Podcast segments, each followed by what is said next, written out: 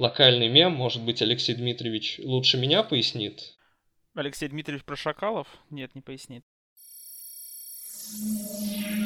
Подкаст ай ти. Всем привет, с вами ай ти-подкаст, в студии Артём Мельков и Алексей Егоров. Привет. А сегодня у нас в гостях первокурсник Икса Михаил Кузнецов. Всем привет. И сейчас мы узнаем про жизнь первокурсника ай ти-специальности. Миша, можешь рассказать о себе немного? А, да, еще раз всем привет. Меня зовут Михаил Кузнецов, я студент первого курса направления программной инженерии Икс Нео МИФИ. Ну и, собственно, если говорить в общем, в этом году вот было поступление, было много эмоций, много интересного. Прошел первый семестр, осталось много впечатлений, много слез, много радости. Слезы? Конечно, а куда же без этого? Это и слезы радости были в том числе, кстати. Если так, в общем... Учился я в школе пятнадцать восемьдесят один при эм гэ тэ у имени Баумана, а сам, самой ай ти-специальностью увлекся достаточно давно, если так смотреть, еще, я думаю, где-то в классе в пятом-шестом, когда я начинал заниматься дополнительно в школе олимпиадной математикой, олимпиадной информатикой, вот подобными вещами. А чем ты еще занимался, кроме ай ти? МИФИ, чем увлекался? Ну, до МИФИ, точнее. В целом, тут ну, достаточно длинную историю можно рассказать. Как я сказал, в шестом классе я еще занимался, в общем, действительно, там, олимпиадной математикой, информатикой. Потом, когда я перешел как раз-таки в пятнадцать восемьдесят один, я перешел уже, будучи в восьмом классе, потому что искал для себя таких новых знаний, новых интересных знакомств. Да и в целом, мне вот было интересно действительно глубже э, познать те вот эти специальности, потому что как-то определился я, можно сказать, с этим достаточно рано. Э, и я достаточно много пытался пробовать. Я пробовал себя в биологии, там даже какие-то моменты изучал в нейробиологии, этим увлекался. Э, какое-то время занимался такой инженерией. Ездил дважды на смену в Артек, организованную Московским авиационным институтом. Вот, как я сказал, даже в какой-то момент хотел заниматься авиастроением. Но вот в десятом классе я как-то окончательно у меня сформировалось вот под всеми теми опытом, впечатлениями желание заниматься вот действительно такой ай ти, математикой. Я начал активно заниматься всякой проектной деятельностью, участвовать в хакатонах, изучать английский язык, чтобы можно было читать всякие научные статьи, всякие документации и вот подобные вещи. И вот начиная примерно вот с того момента как-то начи- начал планомерный путь и, там, и к планированию, и поступлению, и там, с работой связанное. Опять же, как раз в десятом классе я начал предпринимать свои первые шаги, чтобы уже как-то коммерциализировать, действительно, ну, вот эти свои знания, опыт, начинать вливаться в какую-то научную деятельность, в работу, немножечко поработал там на фрилансе, постажировался в компании Copter Express, где занимался разработкой программного обеспечения для дронов. И вот уже там ближе в одиннадцатом классе как раз-таки получилось, уже ближе сместилось, конечно, понятное дело, в подготовку к ЕГЭ, но опять же я не забросил проектную практику и занятия подобными вещами, и именно, к слову, проектная практика, проект, они позволили мне в дальнейшем поступить в МИФИ. А почему ты решил поступить в МИФИ? А для меня МИФИ стал таким, на самом деле, хорошим оптимумом. То есть здесь можно заниматься, как, и опять же, как я сказал, такой научной, проектной деятельностью, то есть действительно самореализовываться, при этом получая достаточно сильную фундаментальную подготовку по математическим дисциплинам, вот, по программированию и вот подобным вещам. Ну и вот я готовился к конкурсу «Юниор», делая проект с нейросетями, с ганами, при этом... начал активно, опять же, погружаться в эту тематику более глубже, глубже, глубже. И это как раз-таки вот этот, опять же, опыт, он позволил взять победителя Олимпиады эн ти и по искусственному интеллекту, что, опять же, давало право БВИ и еще, можно сказать, сильнее укрепило уверенность, сняло какое-то чувство страха при поступлении, и поступление было прошло очень даже комфортно в этой части.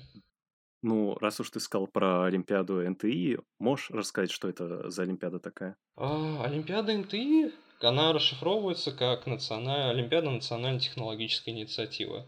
Рассказывать на не... про нее можно достаточно много.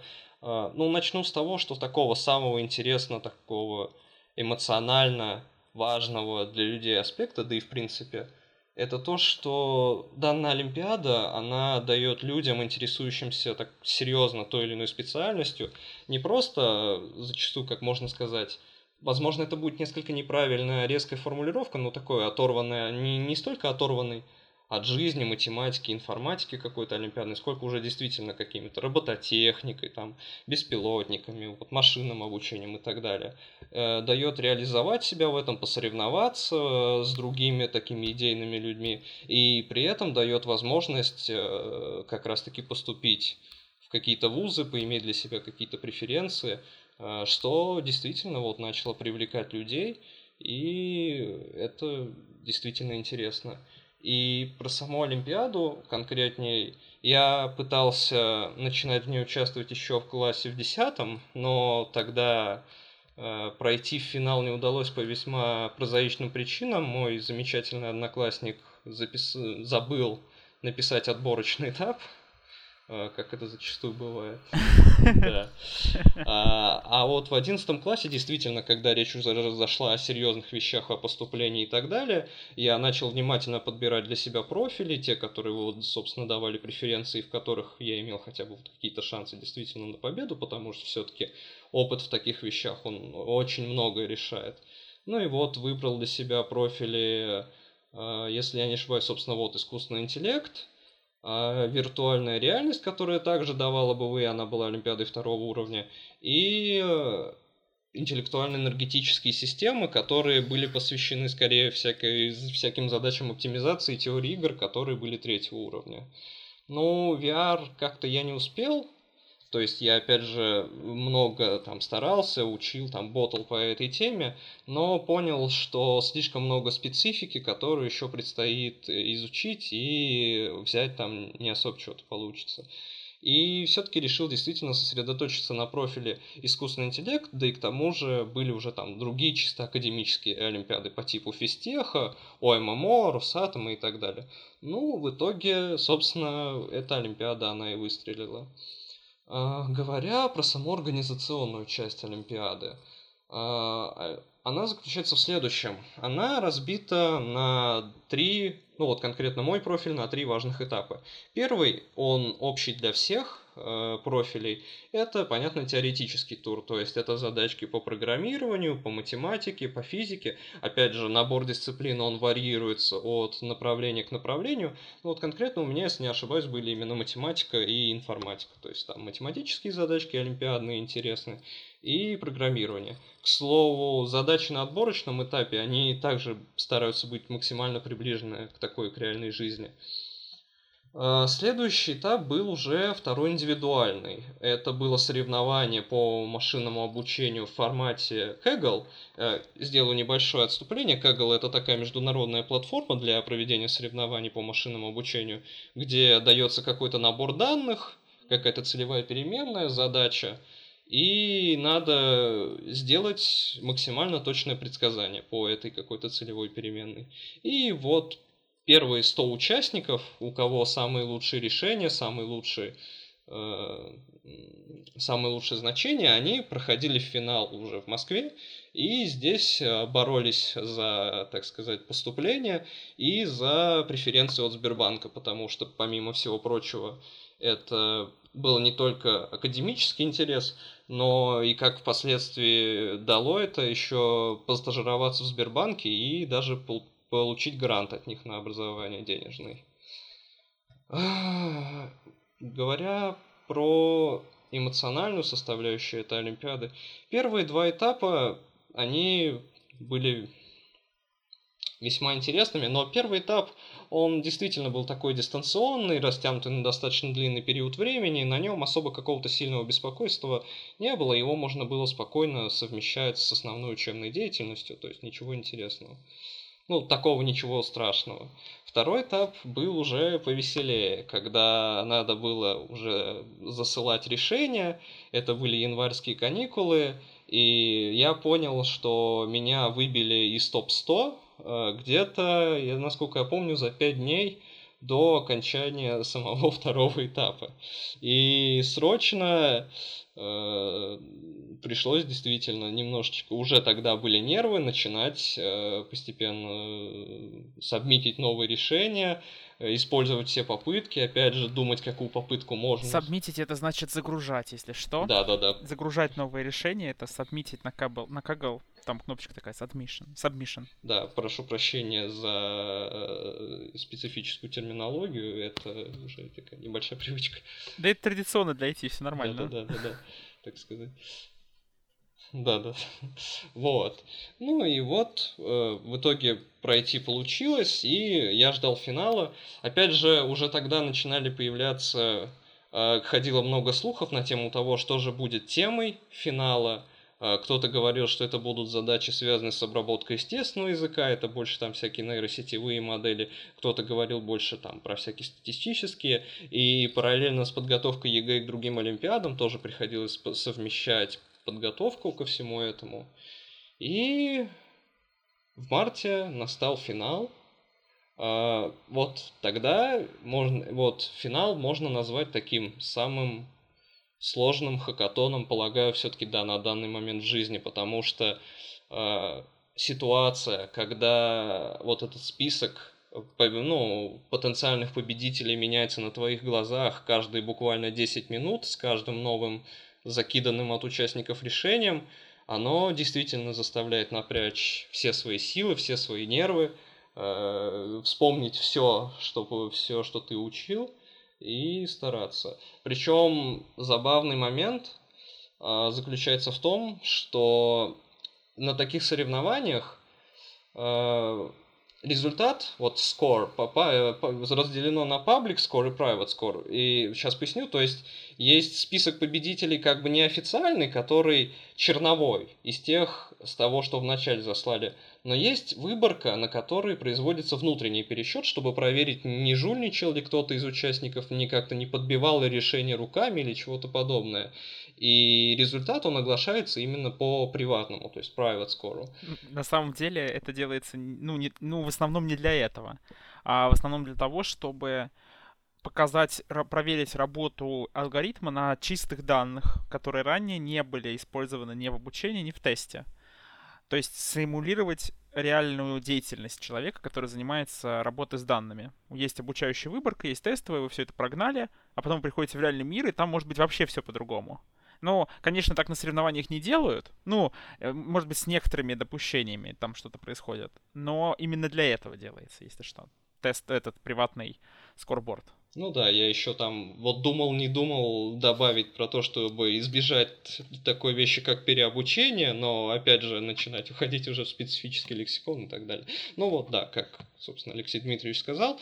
И на паблик скоре я был на девятом месте. Ну, я, конечно, перед этим написал достаточно хорошо Олимпиаду, которая перед этим была, опять же, на финале у нас в один день проходило две Олимпиады подряд на месте, которые определяли плюшки, которые люди получат для поступления в вузы. Э, с разницей... Сейчас, э, тут... М? Извините, что тут просто важно пояснить, что для того, чтобы Олимпиады... Олимпиады давали преференции при поступлении в университет, они должны входить в перечень Олимпиад Российского совета Олимпиад школьников. А для этого в Олимпиадах обязательно должна быть предметная часть. Поэтому в Олимпиаде национальной технологической инициативы кружкового движения есть такие туры предметные. Они в среднем имеют двадцать процентов веса от общего балла, который получает участник по итогам Олимпиады. То есть восемьдесят процентов дается за решение инженерной задачи, а двадцать процентов за вот эти две Олимпиады, по десять процентов за каждую. Но они длятся два часа, я бы не сказал, что они сверхсложные, но на практике оказывается, что если вы пишете их совсем плохо, то шансов выиграть в Олимпиаде у вас нет. Но как, просто потому, что там достаточно большая конкуренция на вершине. Вот. Но, в общем-то, никто не требует писать их супер хорошо, они ну, не излишне сложные. Вот так. А, да, здесь я тоже сделаю небольшое лирическое отступление. У нас из-за действительно э, такого плотного, очень, очень плотной верхушки, э, то есть участники, разница в таком проценте правильных решений участников составляли буквально десятки тысяч процентов, то есть Вы, можно было видеть, что там... Десятки тысячных. Десятки тысячных, тысячных. Да, прошу прощения за оговорку, uh-huh. да, десятки тысячных. И у нас в итоге пересчет сделали таким принципом. Есть, были баллы за эти предметы на Олимпиаду, за эти предметы на Олимпиады, и они домножались на место с конца. То есть, грубо говоря, если вы написали там Олимпиаду хорошо, и вы при этом находитесь где-то в самом хвосте, условно на сорок пятом месте, то у вас условно эти X баллов, которые вы получили на предметной Олимпиаде, они домножались всего-то там на пять-шесть пунктов. В то время как, если вы написали, ну, можно там сказать, пятьдесят на пятьдесят, но вы оказались на первом месте, то у вас эти вот эти баллы Y уже домножались на все пятьдесят. И вот эти Y, умноженные на пятьдесят, оказались оказывались больше, чем пять умноженное на x, хотя x в оригинале мог быть достаточно сильнее, больше y. Но это такое лирическое отступление, ну вот. И в итоге после пересчета на по private score получилось выбиться на четвертое место. Это действительно были вот такие удивительные эмоции, такой приятный сюрприз. Понятное дело, что там еще в конце было необходимо в таком случае объяснить свое решение. То есть приходили специалисты из Сбербанка и спрашивали, там, за что отвечает вот этот признак, как вы, как вы объясните этот кусок кода и подобные вещи. Но все же сам вот этот процесс награждения, а потом... самые лучшие рассказывали о своих решениях, делились результатами и подобное. Вот, это, вот эта атмосфера, она действительно... Ее ни с чем не сравнишь, скажем так, если не, не удаваться, не, не сильно в лирику ударяться. Миша, ты почти забрал у меня работу, сам все рассказал про Олимпиаду. Я тебя должен был поспрашивать. Ну вот, да. Так, воспоминаний много, эмоций много, впечатлений много, поэтому, да, если что, прошу прощения за такой поток мыслей. Ну хорошо. Ты упомянул, что ты вроде попал на стажировку после этой Олимпиады. Можешь про нее рассказать? Стажировка от Сбербанка вроде. А... Да, касательно этого. Да, действительно, всем тем, кто... конкретно смог взять хорошие результаты именно в соревновании, в части соревнования, завязанной именно на машинное обучение, их впоследствии пригласили на стажировку в Сбер. То есть в, разные, в различные отделы. Кто-то попал в отдел, связанный там с компьютерным зрением, кто-то с обработкой, естественно, языка и так далее. Uh, у меня в этот же год, в этот, этим же летом было ЕГЭ, которое, как многие, я думаю, и нынешние первокурсники, да и в принципе их знакомые, родители и так далее, прекрасно помнят uh, всю ту нервотрепку, связанную именно даже с переносами, неизвестностью дат и вот в принципе такой общей неизвестностью. Uh, и закончившись только uh, в числах в пятнадцатых, если мне не изменяет память, июля, вот где-то в середине июля, и потом еще необходимо да. было да, дожидаться результатов ЕГЭ, подавать заявление, мне удалось пойти на стажировку только вот в августе, потому что в сентябре уже начиналась учеба, и все-таки не хотелось действительно разрываться между учебой и работой, причем особенно когда это первый месяц, когда это действительно там самые важные дисциплины идут, знакомство с преподавателями, тоже, если что, не хотелось никого подводить ни, ни в университете, ни на этом, но даже этот месяц, он опять же дал весьма интересный опыт, потому что приходишь и работаешь в команде уже действительно практикующих специалистов, таких взрослых людей, с которыми, опять же, можно было пообщаться и спросить даже в том числе про то, как они поступали, чему они учились, как они учились, что, что, ну, что им известно, про какие-то такие вещи. И это и стало такой уже первой официальной записью в трудовой книжке и таким первым опытом работы именно в большой корпорации, где у тебя много коллег. Ты еще говорил... до этого, что в десятом классе вроде тоже на какую-то стажировку ходил, на Copter Express, что-то такое было. Ну, тогда это было неофициальная стажировка, и это, к сожалению, в мою трудовую книжку не попало, но у этого тоже весьма интересная история, бэкграунд. Мой одноклассник хотел в, после девятого класса поехать в образовательный центр Sirius, но у него не было нужного количества достижений, там своего проекта, с помощью которого он туда мог бы податься. И как одно из решений он э, решил пойти на стажировку в компанию какую-то и, возможно, от него, как от этой компании, как от партнера, податься в Sirius уже там скорее как преподаватель, наставник и так далее. Этой компанией вот и оказался Copter Express. В сентябре он хотел поехать куда-то на отдых, на море, и при этом ему нужен был человек. Его самого приглашали на соревнования по робототехнике в Санкт-Петербург, и ему по-хорошему нужен был человек, которого можно было бы подменить, который мог бы вот поехать за него и самостоятельно при этом поучиться. Ну, мне стало это достаточно интересно, потому что тема, в том числе робототехники, не переставала как-то меня интересовать, и вот я выдвинулся, сказал то, что вот можно, конечно, попробовать, поинтересоваться. И вначале я действительно готовился к соревнованию RoboFinist, насколько я помню, оно называлось. В итоге я опоздал на регистрацию, не поехал на него. Я начал после этого готовиться к соревнованию WorldSkills, уже мне предложили, потому что какой-никакой навык ты действительно получил. Я начал готовиться активно к WorldSkills. И в итоге сложилась интересная ситуация, то что на отборочном этапе WorldSkills, э, в силу того, что мне пришлось работать на оборудовании, которое прошло уже через нескольких участников до меня, э, и с разрывом буквально несколько десятых процента, из, э, на финал пропускалось десять, а я, оказалось один, а я оказался одиннадцатым. И с WorldSkills, к сожалению, тогда не вышло. Но при этом те навыки и опыт, они позволили в дальнейшем работать с вот этими с беспилотными летательными аппаратами. И у Copter Express была весьма интересная система стажировок, когда ты делал какой-то небольшой свой локальный проект, именно вот по заказу компании, там, как пример. Опять же, другой мой одноклассник делал, которого я тоже уже я позвал. Это была задачка сделать штуку, которая калибровала бы камеру для беспилотника, чтобы он лучше ориентировался при полете за счет компьютерного зрения. И после чего можно было, да, уже неполноценно устроиться. Ну и вот, собственно, да, я сделал проект, связанный скорее с демонстрацией, такой демонстрационный стенд, это система распознавания лиц с беспилотника. Этот проект, к слову, насколько я помню, когда был саммит по беспилотным авиационным системам где-то в Цюрихе, как-то так, я не, не вспомню название, этот проект, как такой, можно сказать, яркий, да и тогда все еще распознавание лиц было темой такой удивляющей людей, такой типа «Вау!» Дрон летает, и лицо выделяет, и подписывает имя. Это всех действительно, да, удивляло. И мне привезли просто шоколадку. Я помню, из Швейцарии, но шоколадка была, к слову, вкусная. Ну и вот до лета я...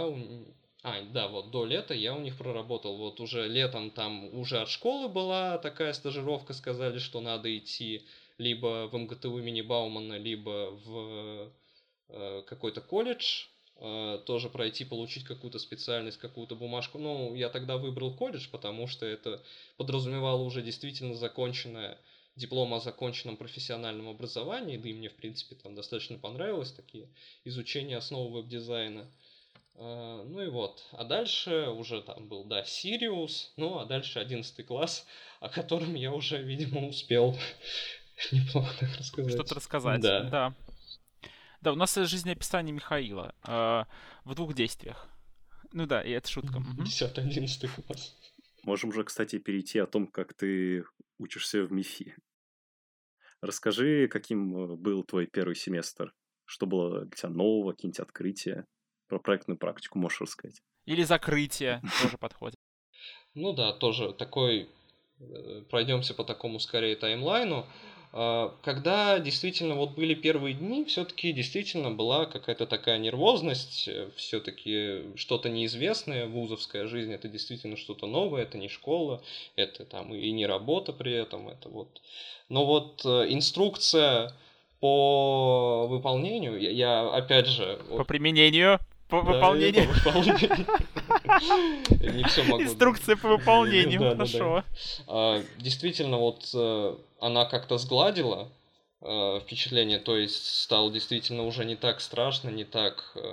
Уже примерно и познакомился и с людьми, и с потенциально с будущими одногруппниками, и поэтому постепенно, да, начинался, начинали, ну... начинал вливаться в студенческую жизнь. Опять же, очень порадовало то, что в самый первый день э, проходил контест по программированию. Это вот действительно давало такое ощущение, что ты действительно попал туда, куда хотел. Вот когда начинаешь погружаться, можно сказать, в специальность, вот в алгоритмы, в программирование с первого дня, оно действительно вот задает какое-то какой-то приток вдохновения, который на первых порах весьма спасает.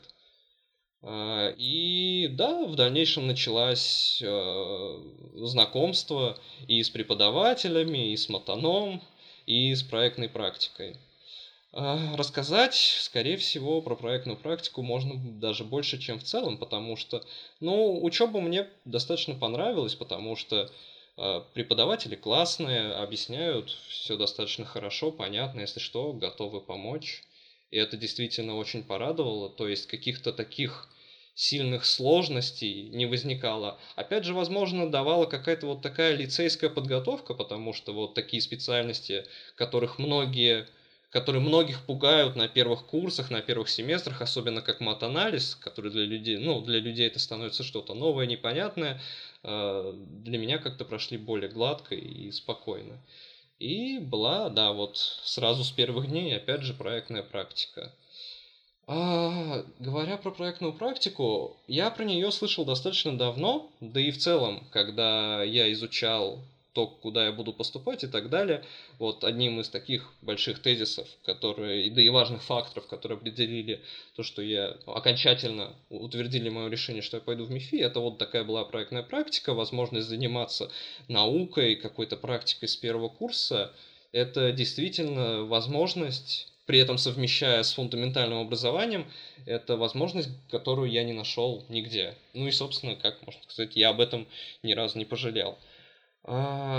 Выбор проектов был весьма разнообразный, и причем я, опять же, вначале думал, что мой проект будет связан исключительно с машинным обучением, потому что выиграл Олимпиаду по искусственному интеллекту, там проект делал тоже по части, связанный с этим, да и летом я как-то там, когда мне было скучно и нечем заняться, я начал проходить там курсики по статистике, тоже там по углубленному машинному обучению, вот. Но, как один из вариантов возможных, я выбрал проект, связанный с разработкой и оптимизацией языков программирования, который, собственно, я на первом семестре и делал, и в итоге достался он мне.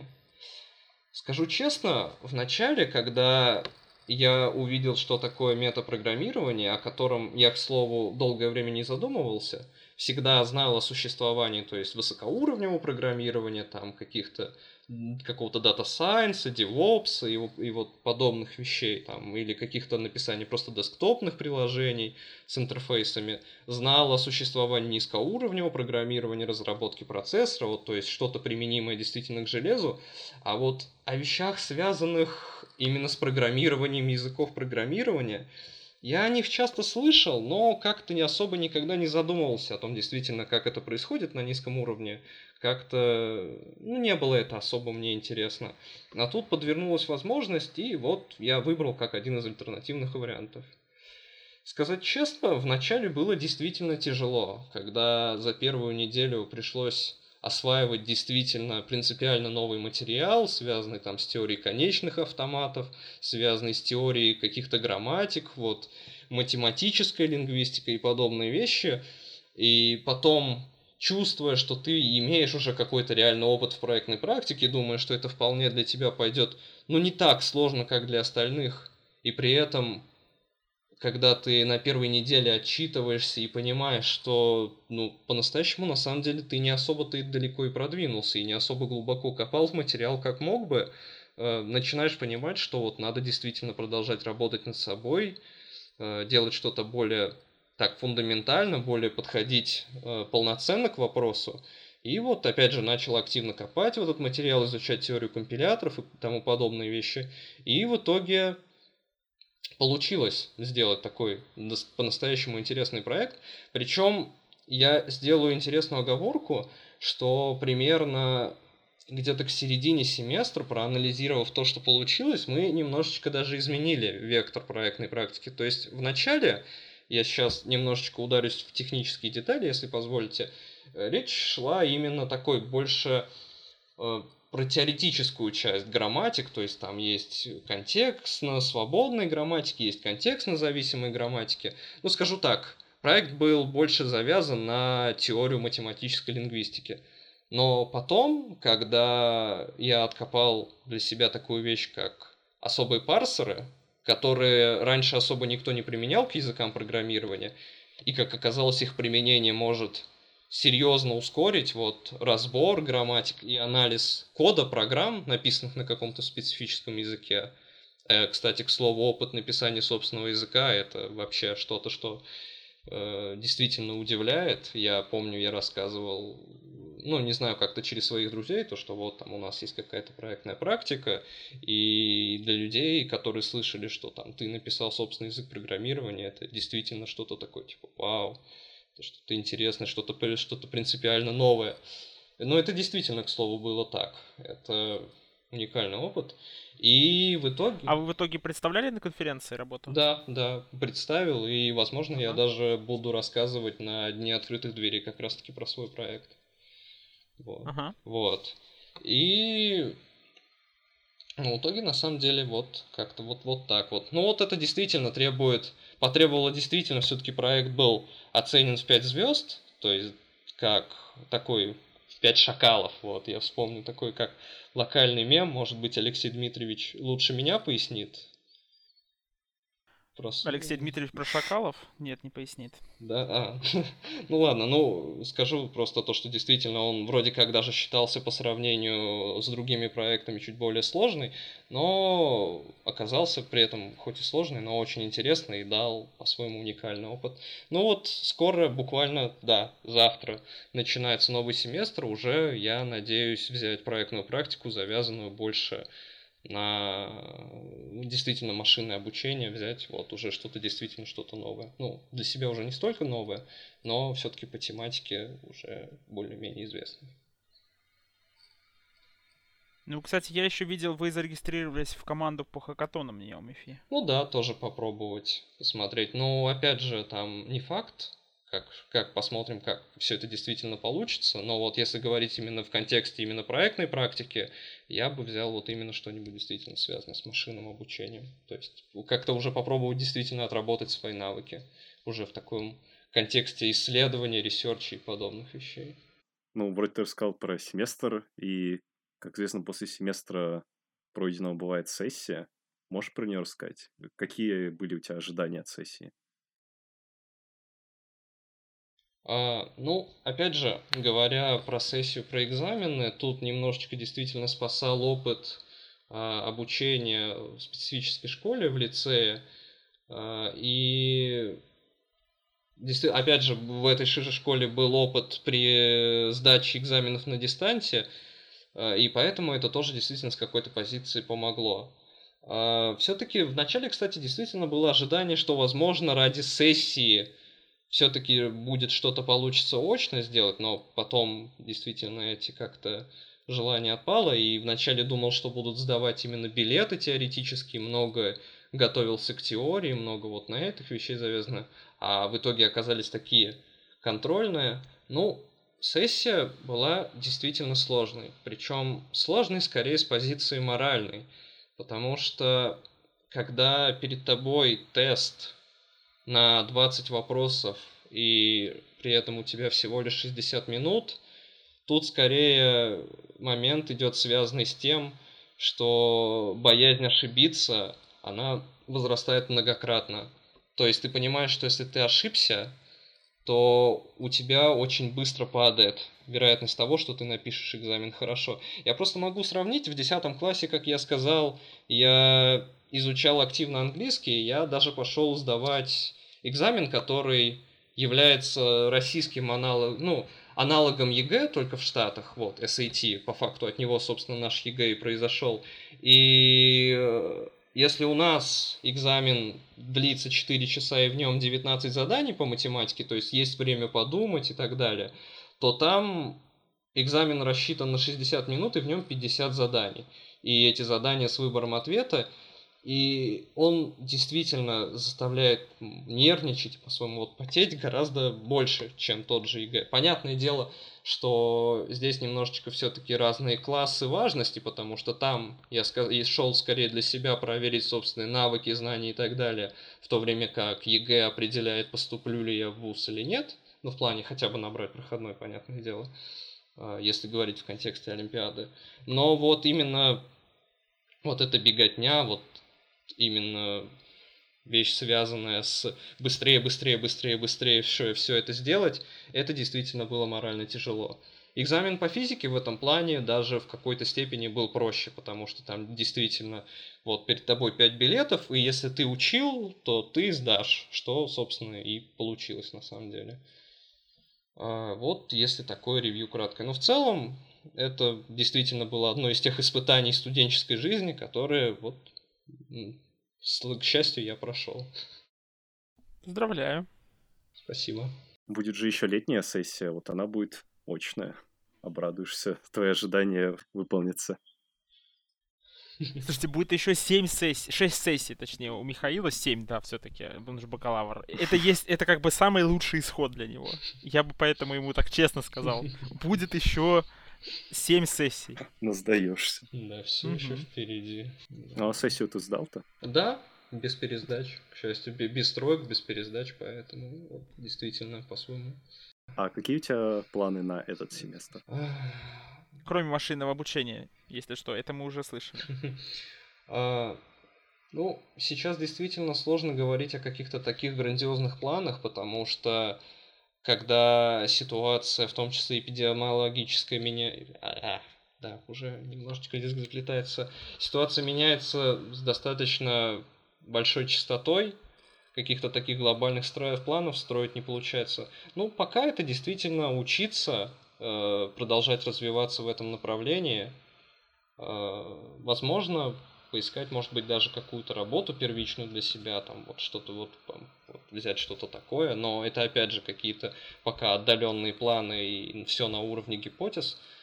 Пока действительно вот будут, вот завтра начнется первая неделя, хотя бы влиться в новый учебный процесс, а дальше уже посмотрим по ситуации. Ну, также, наверное, стоит сказать про продолжение своих каких-то пэт-проектов. Понятно, есть, как уже я сказал... Миш, начать стоит с того, чтобы сказать, что такое pet project. А, прошу прощения, опять, опять, опять лексикон, опять лексикон, да. Помимо тех проектов, которые я делал в рамках такой академической проектной практики, в рамках дисциплины в NeoMeFi, я со знакомыми продолжаю делать вот какие-то такие свои локальные проекты, вот чисто для себя, опять же, для развития собственных навыков. Но, возможно, в дальнейшем уже для каких-то больших вещей, там, например, для коммерциализации и так далее. Еще вот как раз-таки на первом семестре я решил попробовать поделать проект в рамках студенческого научного сообщества СНО, и это был проект, который задумывал я, да и реализовывал в такой первичной, простой форме еще в десятом классе. Это вещь, которая, такая программа, которая способна считать количество людей в толпе, отслеживать очередь, потому что это действительно вещь, которую можно было бы применить там, в том числе сейчас в эпидемиологической ситуации, когда скопление людей быть не должно, и возможность отслеживать это автоматически, она, возможно, даже поможет спасти чьи-то жизни. Да и, в принципе, это можно применять и для ритейла, и в транспортной отрасли. И действительно захотелось это вот сделать более фундаментально. То есть... не просто как какая-то программка, какой-то скриптик, который можно показать на конференции, а уже действительно какое-то решение, которое, возможно, в дальнейшем будет порпортировать из коробки или даже уже кому-то продавать, например, каким-то тем же, тем же, не знаю, магазинам или чему-то подобному. Опять же, мы добавили в нее различные... различные возможности по типу, например, детектирования, есть ли на человеке маска или нет, что, опять же, в рамках ситуации с ковидом было бы весьма интересным решением, на мой взгляд. Вот. И, возможно, вот как раз-таки этот проект мы тоже будем продолжать, над этим работать и уже дальше, возможно, продвигать на каких-то там внутренних конференциях, то есть искать, может, пота- искать потенциальных инвесторов даже, если это действительно продолжится хорошо, потому что проект движется хорошими с хорошей скоростью, а когда действительно удается что-то быстро продвигать, развивать, это надо использовать. Отлично. Согласен. А кем бы ты хотел работать после МИФИ? Кем бы ты себя видишь? В какой компании, может быть? Это, это очень сложный вопрос, очень комплексный. Скажу так, на данный момент у меня как такой самой большой-большой мечтой это является работа именно в ресерче, именно в исследованиях, связанных с такой глубокой математикой. И вот опять же речь идет о машинном обучении, возможно, даже такой в области теоретической информатики. Потому что, когда речь идет о работе программистом в какой-то конкретной компании, конечно, есть стимулы по типу, например, высокой заработной платы, там может быть уважение в сообществе, уважение от коллег, но при этом понимание того, что, твой, что результат твоей работы, твой код будет крутиться просто на каких-то внутренних серверах, и его увидит просто максимум тот разработчик, который, если что, придет после тебя или который будет тебе помогать, ну, оно не сильно-таки вдохновляет. А вот понимание того, что условно твою статью могут прочитать, и те, те результаты, которые ты получил, могут использовать другие люди для, опять же, развития каких-то своих исследований, продвижения в науке, это то, что действительно вот, удивляет, вдохновляет. И... сейчас такая, вся эта тема находится на подъеме, глядя, опять же, обращаясь к тому же самому машинному обучению, глядя на то, насколько оно продвинулось, начиная с две тысячи двенадцатого года, когда вот действительно впервые начали полноценно применять сверточные нейронные сети для того, чтобы классифицировать изображения, и смотря на то, что есть сейчас, с роботами, которые могут уже автоматически самостоятельно ходить при помощи компьютерного зрения, системы распознавания лиц, или умные чат-боты, которые уже понимают человеческую речь, или переводчики, которые уже переводят на уровне, а то и выше людей. Это действительно хочется стать частью этого. Но, опять же, я сейчас, возможно, пытаюсь, буду пробовать себя в разных вещах. То есть, вот, была речь о проектной практике в контексте такой академической написания статей, сейчас попробовать себя уже в таких более серьезных, можно сказать, не школьных хакатонах. Возможно, попробовать себя там в роли управленца и подобных вещей. То есть получить какой-то такой всесторонний опыт и именно поискать себя, пробуя себя в разных областях, на мой взгляд, это самый лучший путь. В качестве спойлера могу сказать, что на проектной практике во втором семестре часть оценки будет составляться из посещения хакатонов, конкурсов или других внешних мероприятий. Ну, это так. Заметка на полях. Ну, видимо, все тогда, я так понимаю. Ну, вроде бы, да. Единственное, осталось э, спросить у Миши, какие советы бы он дал первокурсникам, может быть, абитуриентам, которые занимаются ай ти, или просто нашим слушателям. Естественно, если говорить про абитуриентов и тех, кто только планирует поступать, э, зачастую... многие люди, когда при выборе того, на кого они собираются учиться, они не имеют какого-то большого опыта профориентации, то есть их особо никто не направлял. В этом плане, скажу честно, мне повезло. У меня были учителя, наставники, которые показали мне то, чем можно заниматься, как им можно заниматься, и как искать себя в той или иной области. И поэтому с этой точки зрения мне действительно повезло, и за это я им очень сильно благодарен. А поступающим абитуриентам я бы посоветовал всегда внимательно изучать то или иное направление, ту или иную специальность, которой они собираются заниматься, прям посмотреть, какие предметы там будут, какие преподаватели, какие там отзывы студентов. Опять же, многие люди не вдаются в какие-то такие подробности, а просто там, например, у них есть какое-то общее понятие специальности программной инженерии, при этом, как показывает практика, ее специфика может варьироваться от вуза к вузу. Напишите людям в Телеграм, ВК, которые там учатся, поспрашивайте их, проанализируйте ситуацию, подпишитесь на паблики, которые с этим связаны, про поступление. Там, вот, например, не знаю, тоже такая немножечко минутка рекламы по поступашке, да, всем известные. Сходите на день открытых дверей. Вот в одиннадцатом классе я посетил, я не помню, ну, штук десять дней открытых дверей, где подходил к людям и спрашивал, что действительно, чем занимаются в той или иной лаборатории и так далее. Сходите на дни открытых дверей, на которые нельзя сходить, потому что они в онлайне. Ну да, ну понятно, здесь понятие «сходить» такое метафорическое, но общий посыл, да, такой. И, естественно, всегда старайтесь взвешивать свои силы и возможности. То есть, если вы понимаете, что в какой-то условный вуз, скорее всего, вы не поступите там в силу того, что там вы не, не, не, не все раз, и только задумываетесь сейчас в одиннадцатом классе, всегда помните, что какие-то вещи, если что, вы можете выучить самостоятельно и вот подобное. А в целом людям, возможно, которые в, и поступать планируют, да и в принципе, ну, я помню, я как-то давал интервью после эн тэ и, сказать, действительно, слушайте себя и умейте отдыхать и расслабляться, иначе в какой-то момент все эти вещи там по типу поступления, может быть, науки и подобных вещей в какой-то момент просто могут осточертеть из-за недосыпа, сложностей, с которыми вы будете сталкиваться. Поэтому, да, любите себя и надейтесь на лучшее. Ну и работайте над этим, естественно. Спасибо большое, Миша, за эти щедрые пожелания. Ну, а сегодня у нас в гостях был Михаил Кузнецов. Было, было, спасибо большое за интервью, было действительно очень круто, лампово, можно сказать, атмосферно. Да, было круто, спасибо, Миша. Ну, а вели эту передачу Алексей Егоров. Ну, очень сомнительно, что эту передачу я вел, но ну... пару своих комментариев точно вставил. Да, спасибо. Ну и Артём Мельков. Еще услышимся. Успеха!